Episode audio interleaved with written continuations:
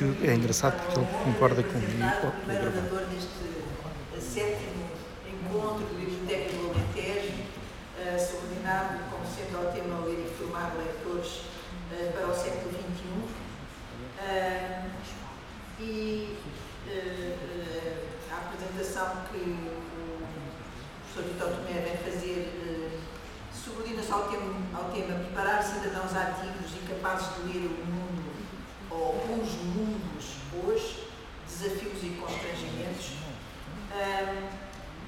É interessante que este encontro tenha já créditos tão firmados, que já ninguém, eu pelo menos todos os anos estou à espera do que é que se vai passar no encontro de Évora, porque é sempre este encontro que acontece numa época mais, mais descontraída do ano, que, e que é sempre interessante desse ponto de vista e também das temáticas que aqui são abordadas.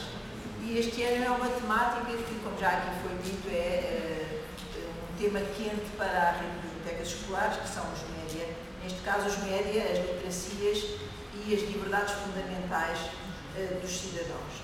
O Vitor Tomé, que há tempos, numa, num encontro, penso que no Instituto Politécnico de Leiria, disse que os média evoluem tão depressa que nós nunca conseguiremos estar completamente educados para eles. Uh, e uh, a educação para os média é um processo contínuo, que nunca acaba. Uh, e eu, eu queria dizer que, se calhar ele sabe, um dos documentos orientadores da rede de bibliotecas escolares é o referencial Aprender com a Biblioteca Escolar, que contempla três áreas da literacia, entre as quais a literacia dos média. E nós temos nos confrontado, ano a ano, quando se faz o relatório da aplicação desse referencial, eh, com o facto de a literacia dos média ser sempre aquela que é um bocadinho menos trabalhada, ou que é talvez trabalhada de uma forma menos aprofundada pelas bibliotecas. E por isso mesmo, como a doutora Manuela ainda há pouco dizia, a M B E tem investido na produção de recursos de apoio a, ao trabalho das bibliotecas na área dos média. Um, mas por estarmos justamente conscientes de que uh, uh, este é um desafio que as bibliotecas têm para, para este trabalho sem fim, uh, que exige muito, muito esforço por parte dos professores bibliotecários na sua autoformação. Eu penso que nós temos que aproveitar muito bem esta oportunidade que temos aqui no Vitor Tomé, uh, que, que é um, um especialista, é um investigador na área dos média e do jornalismo. Eu não vou ler a nota biográfica dele, porque vocês têm a oportunidade de o fazer, mas vou dizer-vos que ele uh, trabalha em projetos de investigação nacionais e internacionais, uh, desempenha funções como perito externo internacional em projetos, no projeto de aulas, por exemplo, da União Europeia com o Brasil. É coordenador do projeto PICO, que quer dizer Plano de Intervenção de Cidadãos Competentes, Cidadãos Competentes em Leitura Escrita, do P N L. É também investigador na ação COST, que significa European Cooperation in Science and Technology, uh, do projeto de PASIA NERIS e Jornalismo, e coordena ainda uh, um projeto comunitário chamado Educação para a Cidadania Digital para a Participação Democrática, uh, e uma academia global do conhecimento, uh, trabalhando uh, a área da literacia dos média para crianças do primeiro ciclo.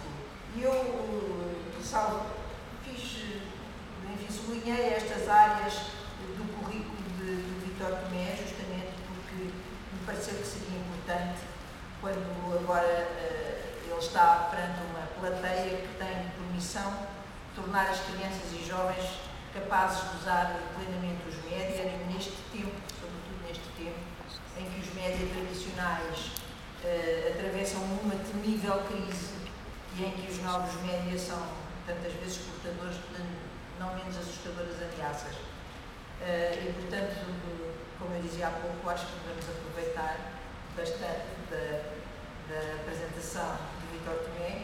E antes de dar a palavra, só queria pedir-vos que, ao longo daquilo que ele vai dizendo, tomem nota das vossas questões, está bem?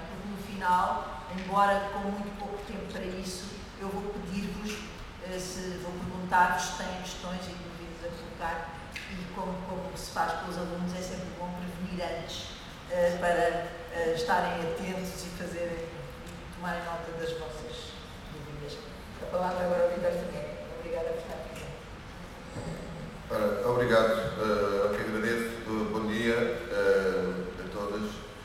Eu, de facto, uh, é um prazer para mim estar aqui. Eu queria uh, agradecer o facto de poder cá estar, queria felicitar uh, a doutora Isabel Mendinhos pela homenagem que fizeram, queria felicitar, obviamente, a organização pelo início uh, que tivemos uh, desta uh, conferência, ou destes, uh, deste sétimo encontro, aqui em Évora, porque, de facto, não é normal começar assim um encontro e depois do que foi dito pelo Manuel Dias, eu penso que há muito pouco a dizer, porque foi, não necessitou de palavras para dizer aquilo que nós às vezes usamos milhares de palavras para dizer, e portanto às vezes não é necessário.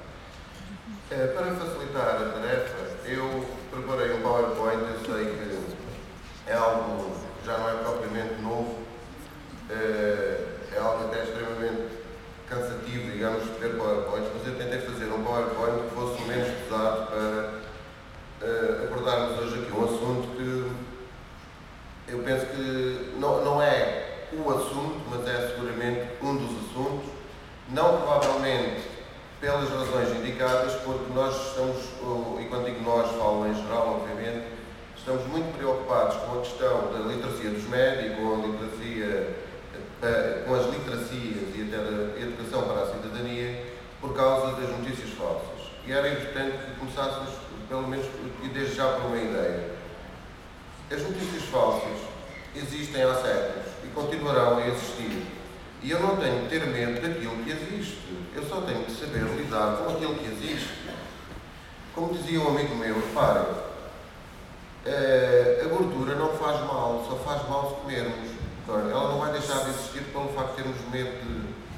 E, portanto, é importante é que nós consigamos pensar criticamente sobre os assuntos. Daí que eu tenho optado por este título, preparar cidadãos ativos e capazes de ler os mundos hoje. Já vamos tentar uh, uh, perceber melhor o que é que eu quero dizer com esta questão dos mundos, porque de facto o que me parece é que é necessário preparar as pessoas. Esta preparação foi algo, e esta é algo que eu tenho trabalhado desde há muitos anos. Uh, e nesses primeiros anos, algumas das coisas que eu li foram escritas, por exemplo, pela Elsa Conde, pela Isabel Mendinhos, foi algumas das coisas que eu li na altura, e portanto, antes de as conhecer, eu já as conhecia, porque já as tinha lido. E é importante, então, tentarmos agora perceber o que quero dizer com esta questão do, do, dos mundos. E vamos tentar, em que mundo é que nós vivemos hoje? Se no século dezasseis, dezassete, o mundo foi pintado como tendo três continentes, neste caso em folha, em forma de flor, de pétala, que teria a Europa, a África e também a Ásia. Nós hoje uh, viveremos num mundo muito semelhante, não geograficamente, mas ao nível da informação. E o que é que se passa? Jerusalém estava ao centro. Quem é que está hoje no centro? Hoje quem está no centro são as pessoas, são os cidadãos. Porque, é, só, reparem, a riqueza, o petróleo hoje, ainda que continua a valer muito, e o temor que eu diga na relação com a Austrália, o petróleo hoje é a informação. E onde é que está a informação? Está nas pessoas. E o que é que nós precisamos? Precisamos de retirar a informação às pessoas, não lhes pagamos. Pronto. Eu preciso ter petróleo, e portanto eu vou buscar o petróleo. E como costuma dizer uh, um especialista da... Sim, nos Estados Unidos, antes nós tínhamos um problema, tínhamos que ir à procura de informação, agora temos um problema muito maior. A informação que estamos à procura é uma agulha no palheiro, e o palheiro cada vez tem mais palha. Porque essa palha e esse palheiro são as redes sociais. E é a nossa participação social, a nossa participação social, sobretudo online. Ora, este Jerusalém estava ao centro, segundo este pastor eh, Andres, eh, antiga, desculpem-me se eu não cito corretamente o nome, ou se não estou corretamente o nome. Porque Deus assim o quis, porque era para emanar de minha paz. Mas como era o ponto de ligação, todas as guerras, todas as invasões passaram por lá. E, portanto, todas as guerras e todas as invasões vão, obviamente, refletir-se no cidadão. E o que é que eu digo? O que é que eu quero dizer com isto? Eu, eu peço desculpa, isto não se deve fazer, mas eu, eu fiz e eu trunquei uh, esta imagem. E ao truncar esta imagem eu tentei fazer aqui o planeta, ou o continente azul, o continente laranja e o continente negro. E para isso, uh, estou a citar a professora Divina Fomex, que é professora na Sorbonne e que tem uma cátedra da Unesco que se chama Zé Venil. E o que é que ela entende pelo mundo azul? O mundo azul tem três níveis, o nível físico, o nível lógico e o nível de conteúdos, isto vendo de baixo para cima. O mundo azul será, pelo menos, o, o mundo dos GAFAM, que nós dizemos muito GAFAM, e o pessoal diz, mas quem é o GAFAM? Ora, o Google, a Apple, o Facebook, a Amazon e a Microsoft, por exemplo. Isto é o mundo do GAFAM, é o mundo que gera o nosso mundo, gera o dinheiro todo, porque grande parte do dinheiro da publicidade vai todo para o GAFAM. Grande parte do nosso dinheiro vai para o GAFAM direto ou indiretamente.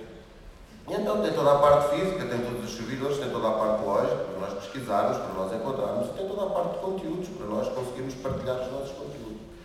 Mas depois há um mundo alternativo, digamos que há um mundo laranja, e este mundo laranja é o mundo do open source, que também tem parte física, também tem parte lógica e também tem, obviamente, parte de conteúdos, e há redes que nós trabalhamos sem que nos estejam a, a recolher os nossos dados de uma forma subreptícia, por exemplo. E depois temos então um mundo negro, e este mundo negro é o quê? É darknet, é aquilo que acontece na internet que nós não sabemos, quer dizer, às vezes sabemos quando aparecem notícias, por exemplo, do Rio Pinto, aquele senhor que roubou uns e-mails, ou quando os bancos perdem quinhentos milhões anualmente, mas isso é admissível em phishing, ou quando nos dizem, bom dia, nós gostamos imenso de si, por isso estamos a enviar este e-mail, você ganhou cinquenta e quatro milhões de dólares, pode ir buscar ao banco, por favor. Uh, e nós então ficamos muito contentes, pensamos que sim, respondemos e enviamos os nossos dados uh, de borla, digamos assim, para usar uma expressão mais popular. Uh, o que é que, tentando fazer uma ligação entre estes mundos, o que é que eu tentei fazer? Tentei fazer aqui os batimentos de fronteiras entre estes mundos, porque nós falamos sempre entre o online e o offline, como se nós fôssemos duas pessoas e existíssemos em dois mundos ao mesmo tempo. E a verdade é que isso não acontece. Porque nós existimos online e offline. É evidente que eu preciso de caminhar para casa. Eu posso ir a casa sem, sem ir lá fisicamente, mas se eu quiser ir para casa dormir, eventualmente eu tenho que me deslocar. E é importante pensar no caminho, daí que o senso comum seja tão importante às vezes como o bom senso. Eu tenho que saber o caminho para casa. Então o que é que nós temos aqui? Temos três níveis e três mundos que se relacionam entre eles. Nós, entre o GAFAM, o tal Google, Apple, Facebook, Amazon, Microsoft, temos o que é em, em paralelo e numa fronteira muito tenue. Temos os líderes. E estes líderes não são, não é propriamente o governo só. Os líderes são os líderes políticos, são os líderes económicos. São os líderes da nossa sociedade. Às vezes são as estrelas. Como se costuma dizer, a nossa sociedade está cheia de estrelas. E o que nós precisávamos não era de estrelas, mas de modelos. Mas pronto, alguns líderes imaginemos que são modelos. Depois, no mundo cor de laranja, nós temos um mundo open source em que nós participamos na própria construção do mundo. Eu posso melhorar o código de um open office. Eu posso melhorar o código de uma rede que já existe. Portanto, eu também participo na rede. Eu também participo a criar condições para que haja essa comunicação e para que esse continente seja ativo. E, portanto, eu, enquanto cidadão comum, passo a ser um cidadão que faz parte efetiva da máquina e não sou só um cidadão para ser explorado. E na darknet? Obviamente que a darknet é contínua, há uma continuidade enorme entre os submundos que nós já tínhamos antes da internet e antes da web, considerando aqui a internet como a estrutura e a web como os conteúdos, digamos, como aquilo que torna possível nós trabalharmos dentro da estrutura. Uh, existe este mundo e existe esta ligação e, portanto, o que existe, de facto, também é uma ausência ou um esbatimento de fronteiras entre estes mundos. Então, dito isto, nós vivemos em sociedade. Eu não quis ir pelo exemplo do VUCA, da sociedade muito volátil, em que nós não sabemos do futuro, em que nós estamos muito preocupados. Eu quis ir uh, tentarem por factos, e portanto não é só buscar a informação que aconteceu ontem, mas a informação que já foi ter algum tempo, e para ir no sentido daquilo que o, o professor Guilherme Oliveira Martins dizia há dias em Lisboa, no mês passado, no mês passado não é maio, portanto é janeiro, e dizia qualquer coisa que não é isto, reparem, a escola não prepara pessoas para o futuro, a escola prepara pessoas para hoje, nós não sabemos o que vai ser o futuro, nós estamos a preparar pessoas para hoje, e portanto, isto significa que temos que prepará-las o melhor possível, porque não sabendo então o que é o futuro, isto é terrível. E a sociedade em que nós vivemos é uma sociedade em que quem é que manda? Quem manda? É a economia. E quem manda é a economia porquê? Porque a economia pegou na tecnologia e começou a avançar depressa. E como começou a avançar depressa, ultrapassou na primeira curva a política e na segunda curva a sociedade. E a sociedade vai correr atrás da economia via tecnologia. E os Estados, os governos, só conseguem parar a economia por dois, duas, um, duas soluções. A primeira é a militar. Mas a militar, e perdoem-me o populismo, o populismo ou o popular deste discurso, já não é uma pessoa que vai a correr com umas botas pesadíssimas, uma bomboca na cabeça e uma G três na mão. Um militar é alguém que consegue usar armas online. Um militar é aquele que consegue parar servidores na Síria.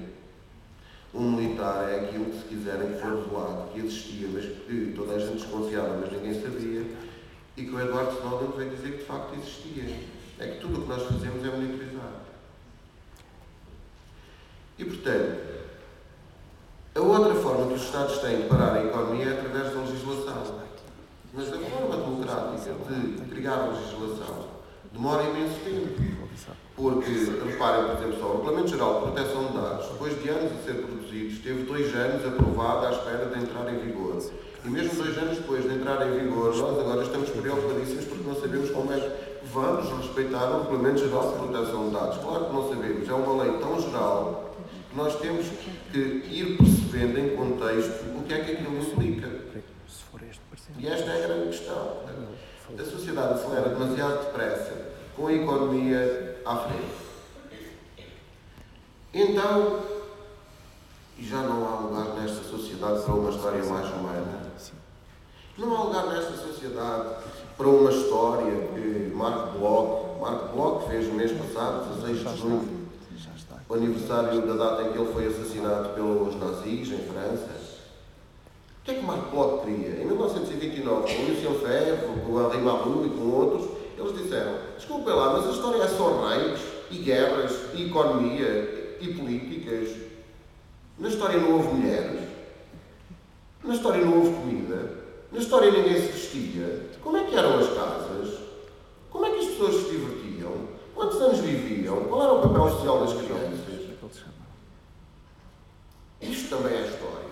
E, portanto, nós temos que ter lugar para uma história. E o que eu pergunto muitas vezes é, não há lugar hoje para o humano? Somos todos economia e, portanto, vamos todos embora, somos todos um número e siga. Não me parece, parece-me que há lugar para esta história mais humana. E parece-me que há, sobretudo, muito lugar para uma expressão que eu gosto muito do Marco Bloch, que vai muito neste sentido, que era...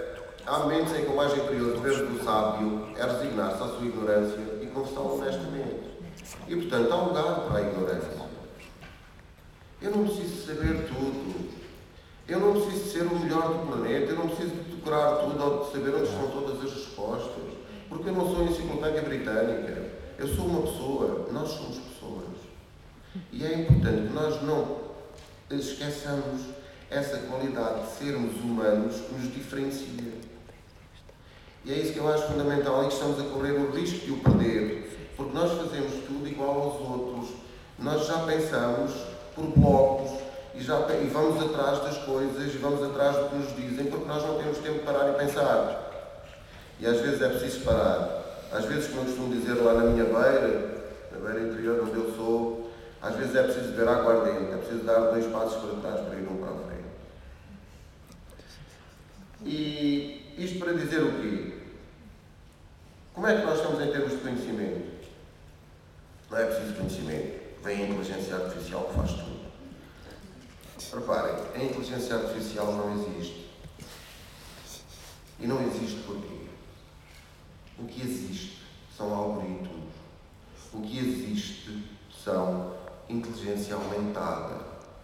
O que existe são inteligência assistida. E mesmo assim, chamar a isto inteligência é um pouco esquisito, porque se quisermos falar em termos simplistas, e eu como trabalho muito com alunos de pré-escolar, às vezes gosto de lhes dizer, olha, conta-me lá isso como se eu fosse da tua turma.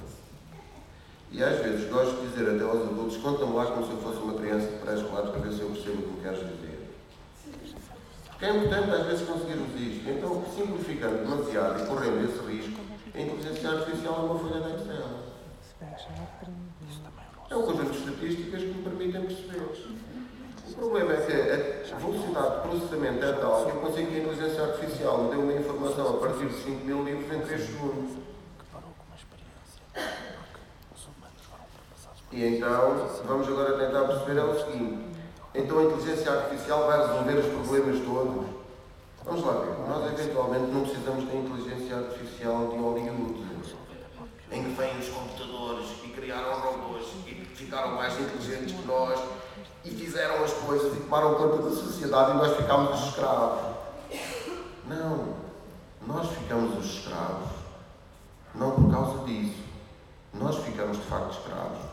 Mas porque nós estamos, provavelmente, a ser educados para pensarmos como robôs. E esse é que é o problema. O humano tem que lá estar. E há algumas coisas que preocupam, por exemplo, vejam esta. Esta frase, por exemplo. Até pode ser é, justo ter o, em que o poder seja baseado nas armas. No entanto, é melhor e mais gratificante ganhar o coração das pessoas e manter esse ganho. Isto é uma boa expressão para uma campanha eleitoral, por exemplo. É onde pode ser, eu, em vez de ir com armas, ganho o coração das pessoas. Alguém conhece esta frase? Ok, então mas vamos lá ver. Esta frase foi dita num filme em que entra a Sandra Bullock e o nosso Joaquim de Almeida, que é de dois mil e quinze. E há uma frase em que a Sandra Bullock se chama nesta, a, a personagem dela, que é Calamity Jane, ela no fundo é assessora de políticos em campanhas eleitorais. E houve uma campanha eleitoral que ela tem um opositor, obviamente, que é um assessor de políticos de outro, de outro setor, é, houve uma campanha em que ela foi ultrapassada numa curva pelo, pelo outro senhor. Portanto, o outro senhor consegue enganá-la. Usando as ideias que ela própria lhe dá, ele consegue que ela vá perdendo sempre. É, é muito interessante porque, vamos imaginar, se esta frase fosse dita pelo Presidente Obama, ou pelo ex-Presidente Obama, neste caso, porque já deixou cair o microfone, aquele microfone que é na ultimação. Isso conta mais. Isso conta tanto como a marionete do Manuel. Contou mais do que o que é que eu pudesse dizer. É, se fosse dito pelo Presidente Obama, pelo ex-Presidente Obama, fantástico. Já se fosse dito por um político nosso em português, fantástico. Mas, eventualmente, o que é que acontece? A Sandra Bullock, que está a apoiar o nosso Joaquim de Almeida a ser candidato a Presidente da Bolívia, e a outra parte está a apoiar outro candidato que vai muitos pontos à frente, ela encontra-se com o opositor já quase no final do filme e diz-lhe esta frase: estou a ler este livro, o Fausto, de Goethe. Estou a ler este livro e está aqui esta frase. E então, no debate final entre os dois candidatos, esta frase é dita pelo candidato, não da Sandra, não pelo Joaquim de Almeida, mas pelo candidato da oposição. E quando ele diz esta frase, é fantástico, porque as pessoas dizem, ele tem razão, nós queremos ir por aqui. Só que tinha havido ali um pequeno erro. É que esta frase não tinha sido dita pela Gota, mas pelo Goebbels. Pelo ministro do Hitler, pelo estratega do Hitler. E quando isso se sabe, as coisas mudaram completamente. E reparem, a inteligência artificial vai buscar a frase e diz-me quem a escreveu, mas eu tenho que saber o que é que representa o nome Goebbels. E isso é humano. Isso é, a inteligência artificial não entra nos dias do Holocausto em Washington e sai do outro lado a rir e a cantar. saem do outro lado sem vontade de o fazer. E esta é a grande questão que eu gostava de trazer aqui também hoje. A preparação de cidadãos passa muito por aqui. E em que mundo é que nós vivemos então, se vivemos um pântano informativo que está em risco a democracia? Porquê é que ela está em risco? Porque temos desinformação. Sim, atenção, desinformação é muito mais que notícias falsas. Nós falamos notícias falsas porque o Donald Trump cunhou essa expressão e, portanto, agora é tudo notícias falsas, notícias falsas. Mas temos coisas muito mais graves, a normalização do discurso do ódio. Reparem, é normalíssimo eu dizer e usar expressões online em caixas de comentários ou na minha própria rede, porque eu estou no silêncio da minha casa e digo aquilo que entender. Eu não tenho a mínima noção que estou a falar para o mundo. Muitas vezes as pessoas não sabem, não se conseguem colocar em contexto. E esta normalização do discurso do ódio é terrível. Nós censuramos-nos uns aos outros. Nós, entre aspas, matamos todos os dias uns aos outros a criar fronteiras inexistentes entre nós que só existem dentro da nossa cabeça. Estas fronteiras matam os direitos humanos. Estas fronteiras matam os direitos da criança. E depois, o que é que existe pior? É a desconfiança dos cidadãos em relação aos médias. Dá pouco estava ali a conversar com o Jorge em cinco segundos e à frente ele dizia: o que está em questão hoje nos médias não é saber quem é que diz a verdade. Porque reparem, como dizia o meu colega, o meu colega agora, mas o meu estimado professor João Pires de Castelo Branco, psicólogo, dizia: em amor da verdade e na verdade, a verdade é que a verdade não existe. E o que existe são verdades. Não existe a formiga. Existem formigas.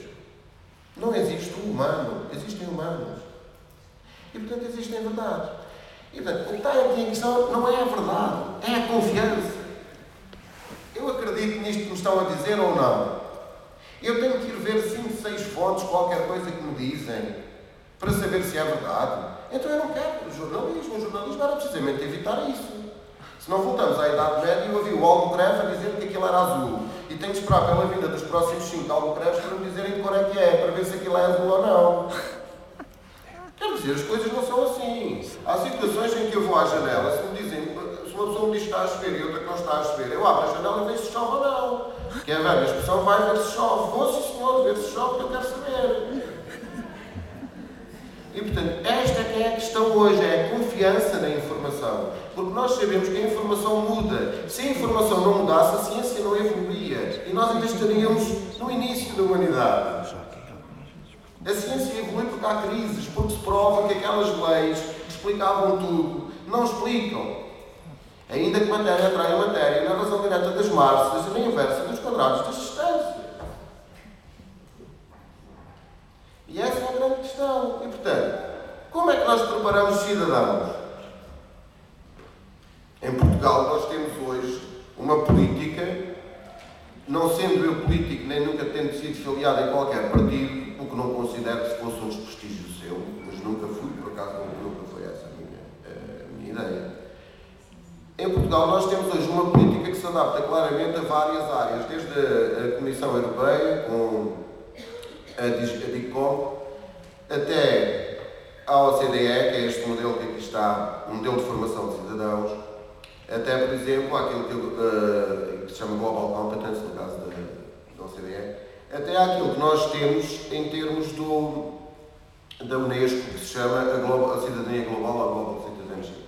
E, no fundo, o que é que acontece? Hoje nós precisamos de um conjunto de conhecimentos, de capacidades, de atitudes e de valores. E isso era como se fossem fios elétricos, e a junção desses quatro fios elétricos é que dá um fio maior, e isso é que é o desenvolvimento de competência. E, portanto, estão lá as atitudes, estão lá o respeito pelo outro, como por exemplo, estão lá os valores. Há um valor fundamental, é a dignidade humana. Mas não, nós já estamos a criar as fronteiras entre os humanos, porque eu sou mais humano do que tu. Mas quem é que é mais humano que o outro? O outro é mais humano que eu, eu sou mais humano. Não, não há, nós, é uma característica comum. E estão lá as capacidades. Eu sou capaz de me colocar no lugar do outro, eu sou capaz de ter pensamento divergente, eu sou capaz de ter pensamento lógico, e depois está lá o conhecimento. Eu sou capaz de ter pensamento crítico sobre esse conhecimento. Sou capaz de pensar criticamente e de refletir criticamente para produzir conhecimento novo. Esta é a O C D E que é muito mais seguida em Portugal. É a lógica mais seguida hoje em Portugal. É, serve de base ao perfil do aluno, às aprendizagens essenciais, à educação para a cidadania, à estratégia nacional e a outros documentos que, que vou estudar aqui de referir, porque vocês conhecem-nos tão bem e provavelmente é melhor que eu. Este modelo de competência do Conselho da Europa fala nos valores, nas atitudes, nas capacidades e nos conhecimentos também. Chama-se modelo de borboleta, nós chamamos de modelo de borboleta, e este modelo, no fundo, são os itens de competência. É muito similar àquilo que acontece com a O C D E. O que nós pegámos num projeto que se chama Educação para a Cidadania Digital foi pegar neste modelo e organizarmos este modelo em dez domínios. E estes dez domínios foram organizados em três grupos. Portanto, o que é que eu preciso para ser um cidadão hoje? Eu preciso ter acesso aos média de forma inclusiva, igual para todos, e por isso nós precisamos da neutralidade da internet. Eu preciso de saber aprender e ter criatividade no uso destes média. Porque não basta reproduzir a fotografia do meu vizinho que está a almoçar, nem tirar uma fotografia ao meu almoço e meter no Instagram. Como dizia, eu penso que era o Emmanuel Boala de Rio, garbage in, garbage out. Se vocês meterem lixo na vossa rede, são lixo do outro lado. Aquilo não transforma o lixo em ouro. Não transforma. Porque a alquimia não é uma característica das redes. Okay? E portanto, pois é o bem-estar online. Eu tenho que saber agir com ética e tenho que ter empatia, tenho que saber colocar no lugar do outro. Eu tenho que saber o bem-estar, eu tenho que me defender a mim próprio. Eu tenho que saber, tenho que ter segurança também. Eu tenho que saber estar presente, tenho que saber gerir a minha presença online. Tenho que participar ativamente no mundo. E participar ativamente no mundo não é meter uns gostos nos meus amigos, que é para eles meterem gostos a mim. Isso é nulo. Isso não é nada. Participar ativamente é publicar mensagens que mudam as coisas. É intervir socialmente, é mudar as coisas. E depois, preciso de privacidade e de segurança e preciso saber consumir online. Porque senão nós consumimos online e depois roubamos os dados do cartão. E portanto, é preciso um edifício que tem a cidadania digital lá em cima, que tem os dez domínios e que tem cá em baixo, que é o modelo que eu vos mostrei, dos valores, atitudes, skills e como conhecimento e capacidade de interpretação crítica. Mas para isso o que é que nós precisamos? Precisamos de políticas. E nós temos políticas em Portugal para fazer isto. Precisamos de atores. E atores são os professores bibliotecários, são todos os professores, mas são todos os pais, são todos os políticos, são todas as associações de bairro, são todas as O N Gs, são todos os investigadores.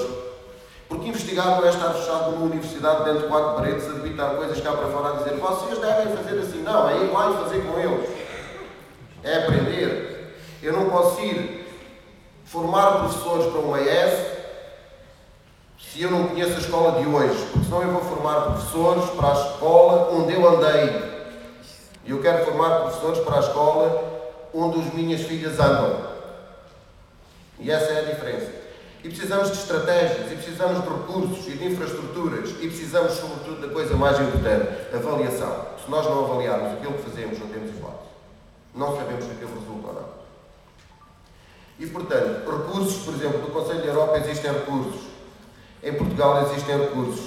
A estratégia e os documentos legais que nós temos não são só documentos legais. Existem, de facto, documentos que, se os lermos, até nos permitem saber como é que nós desenvolvemos uma política de escola. Uma política interna de escola de cidadania digital. Uma política que inclua a direção, inclua a biblioteca, que inclua os funcionários não, não uh, docentes, que inclua os funcionários docentes, que inclua todos, inclua os alunos, inclua os pais, a associação de pais, mas também o senhor José da Mercearia e o comandante dos bombeiros e o senhor Joaquim que é a polícia.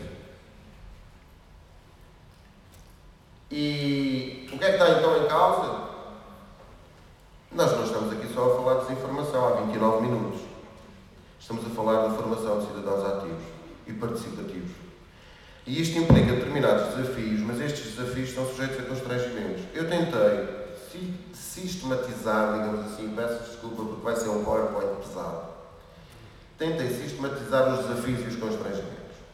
E, por exemplo, em termos de desafios, Nós temos que identificar estratégias adequadas para aplicar aqueles modelos no terreno, sendo que aqueles modelos não são só para o formal da escola, porque não vamos hamburguerizar a escola.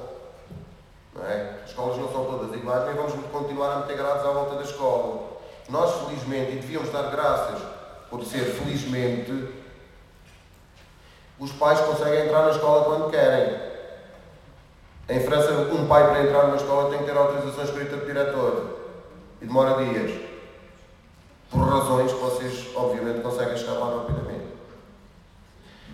E, portanto, nós precisamos de trabalhar em contextos. Mas o que é que nos acontece? Muitas das atividades ficam muitas vezes por contextos reduzidos. E nós, quando temos estas estratégias, temos que as ir alargando no terreno. Elas têm que crescer para outras escolas. Não podemos ficar ali só na escola, naquela mercearia, e dizer, olha, a minha capelinha aqui funciona também, as outras é que não funcionam. E isto é fantástico porque eu sou o maior, não, eu sou o mais pequenino. Porque se calhar há escolas que fazem coisas fantásticas e eu não sei porque não partilhei com elas e eu penso que a minha é fantástica, afinal a minha é mediana. Só é fantástica para mim. Uh, depois, nós precisamos produzir instrumentos de medida para saber se aquelas competências são ensináveis, são aprendíveis, se são medíveis, em que ponto. E para conseguirmos isso, nós temos que trabalhar, obviamente. Mas o que é que acontece? Não é só com testes standardizados, porque nós estamos habituados a focar-nos no cognitivo e em testes standardizados. E o que é que isso acontece? Como é que eu avalio a minha capacidade e a minha evolução em termos de empatia, de me colocar no papel do outro, com um teste standardizado? Porquê é que eu não faço isso por roleplay? Continuado. Portanto, as estratégias de avaliação não podem ser as mesmas. E, portanto, é preciso pensar nisto. E é preciso percebermos que nós não vamos avaliar. Eu não posso avaliar um aluno que anda a produzir notícias, como é o caso lá na universidade. Anda a produzir notícias, reportagens e artigos de investigação durante um semestre e eu, ao fim, passo por um teste por uma hora e digo, olha, tu tens dez. Oh, professor, mas porquê? Mas eu fiz vinte artigos. Está bem, mas esqueceste de dizer aqui que o título deve ficar em cima do lado esquerdo e tal, a três centímetros. Eu não quero saber onde é que fica o título. Eu quero saber se aquilo tem título ou não. Porque o título depois fica onde o patrão dele, entre aspas, lhe disser que fica. Porque depende da paginação. Depende do gráfico, depende do que é que ele trabalha. Depois, é preciso desenvolver projetos comunitários. Sim, porque é preciso desenvolver toda a comunidade. E numa lógica de políticas internas de escola, como eu vos disse há pouco. Mas, o que é que acontece? Muitas vezes nós não conseguimos garantir o apoio das direções. Temos muita dificuldade em envolver os encarregados de educação e outros agentes, porque não vêm à escola, só vêm à escola quando há problemas e é preciso tentar evitar isso. É preciso resolver isto de outra maneira. É preciso explicar aos pais que se não fossem os filhos eles não sabiam imensas coisas. Porque os adultos partem sempre do princípio, e nós partimos sempre do princípio que sabemos o que é melhor para as crianças. Ora, nós já provavelmente podíamos ouvi-las, porque elas às vezes até têm uma ideia excelente acerca do que é que seria melhor para nós. E provavelmente seria melhor para nós, nós sairmos do pré-escolar, mas nunca, ter, nunca deixarmos de ter lá um pé. Porque antes de entrarmos na quadratura, que é um sistema educativo, talvez fosse importante mantermos um pé na imaginação, na criatividade. E, portanto, é preciso explicar isso aos pais, que os filhos ensinam-nos. Pois é preciso oferecermos formação aos docentes. Isso toda a gente sabe, mas não chega a fazer formação. É preciso fazer formação aos docentes e depois estar lá, acompanhar aquilo, ajudá-los no terreno, estar ali a uma pessoa ao lado, dizer como é que se faz, estar disponível para ajudar, estar disponível para ouvir, ajudar a avaliar, ajudar a melhorar. Essa é que é a forma de, de avançarmos lá. Para que os projetos se tornem sustentáveis, porque os projetos é, funcionam muito bem enquanto há dinheiro, ou funcionam muito bem enquanto teve lá o formador, ou funcionam muito bem enquanto teve lá alguém a ajudar e depois acabou. Depois partimos para outra. Não vale a pena estarmos sempre a começar e a acabar.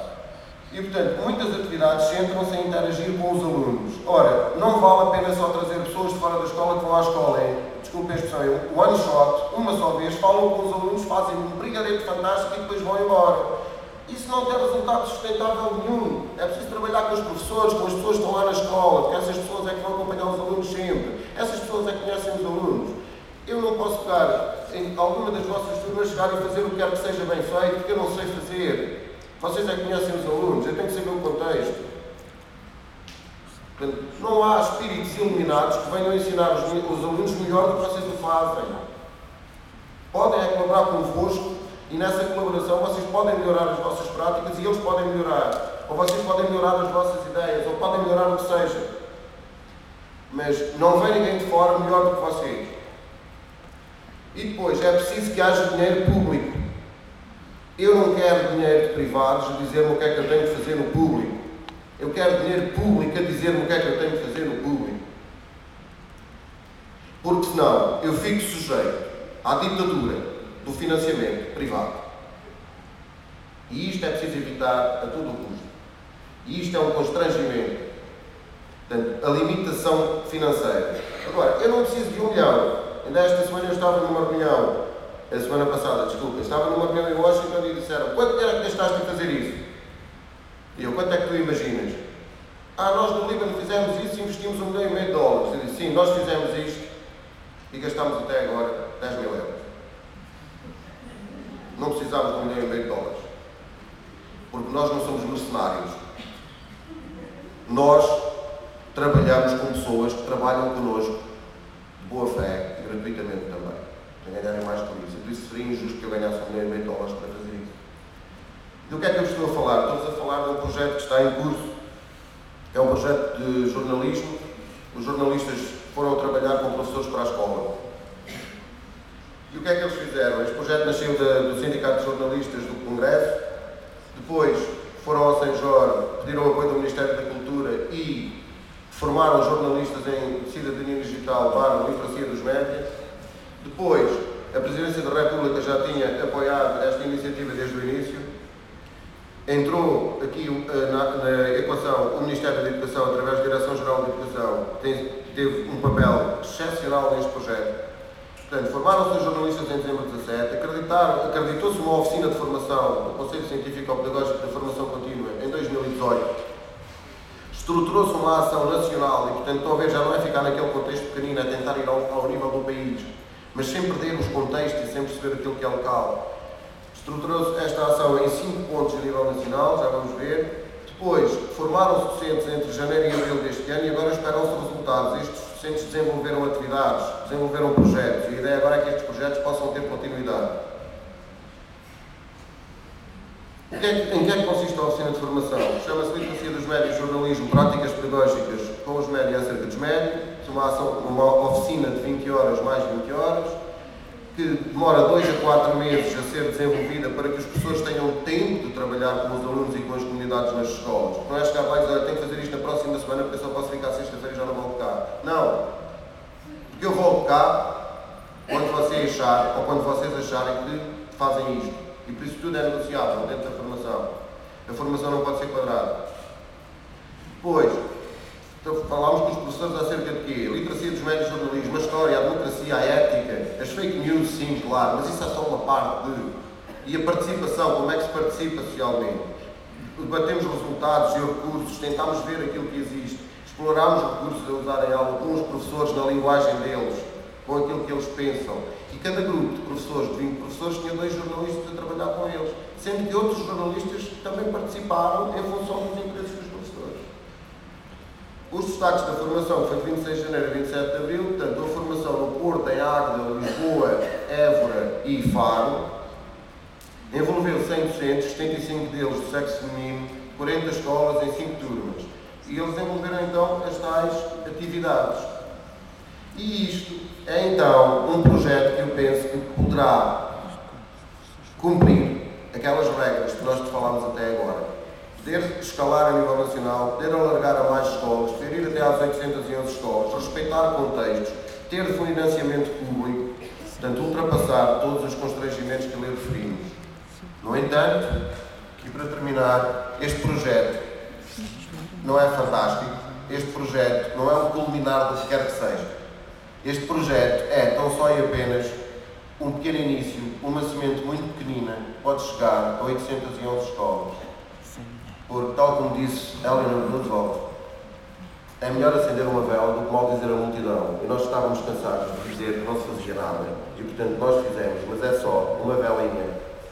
E ainda está muito vento, é preciso protegê-la. Era isto, obrigado.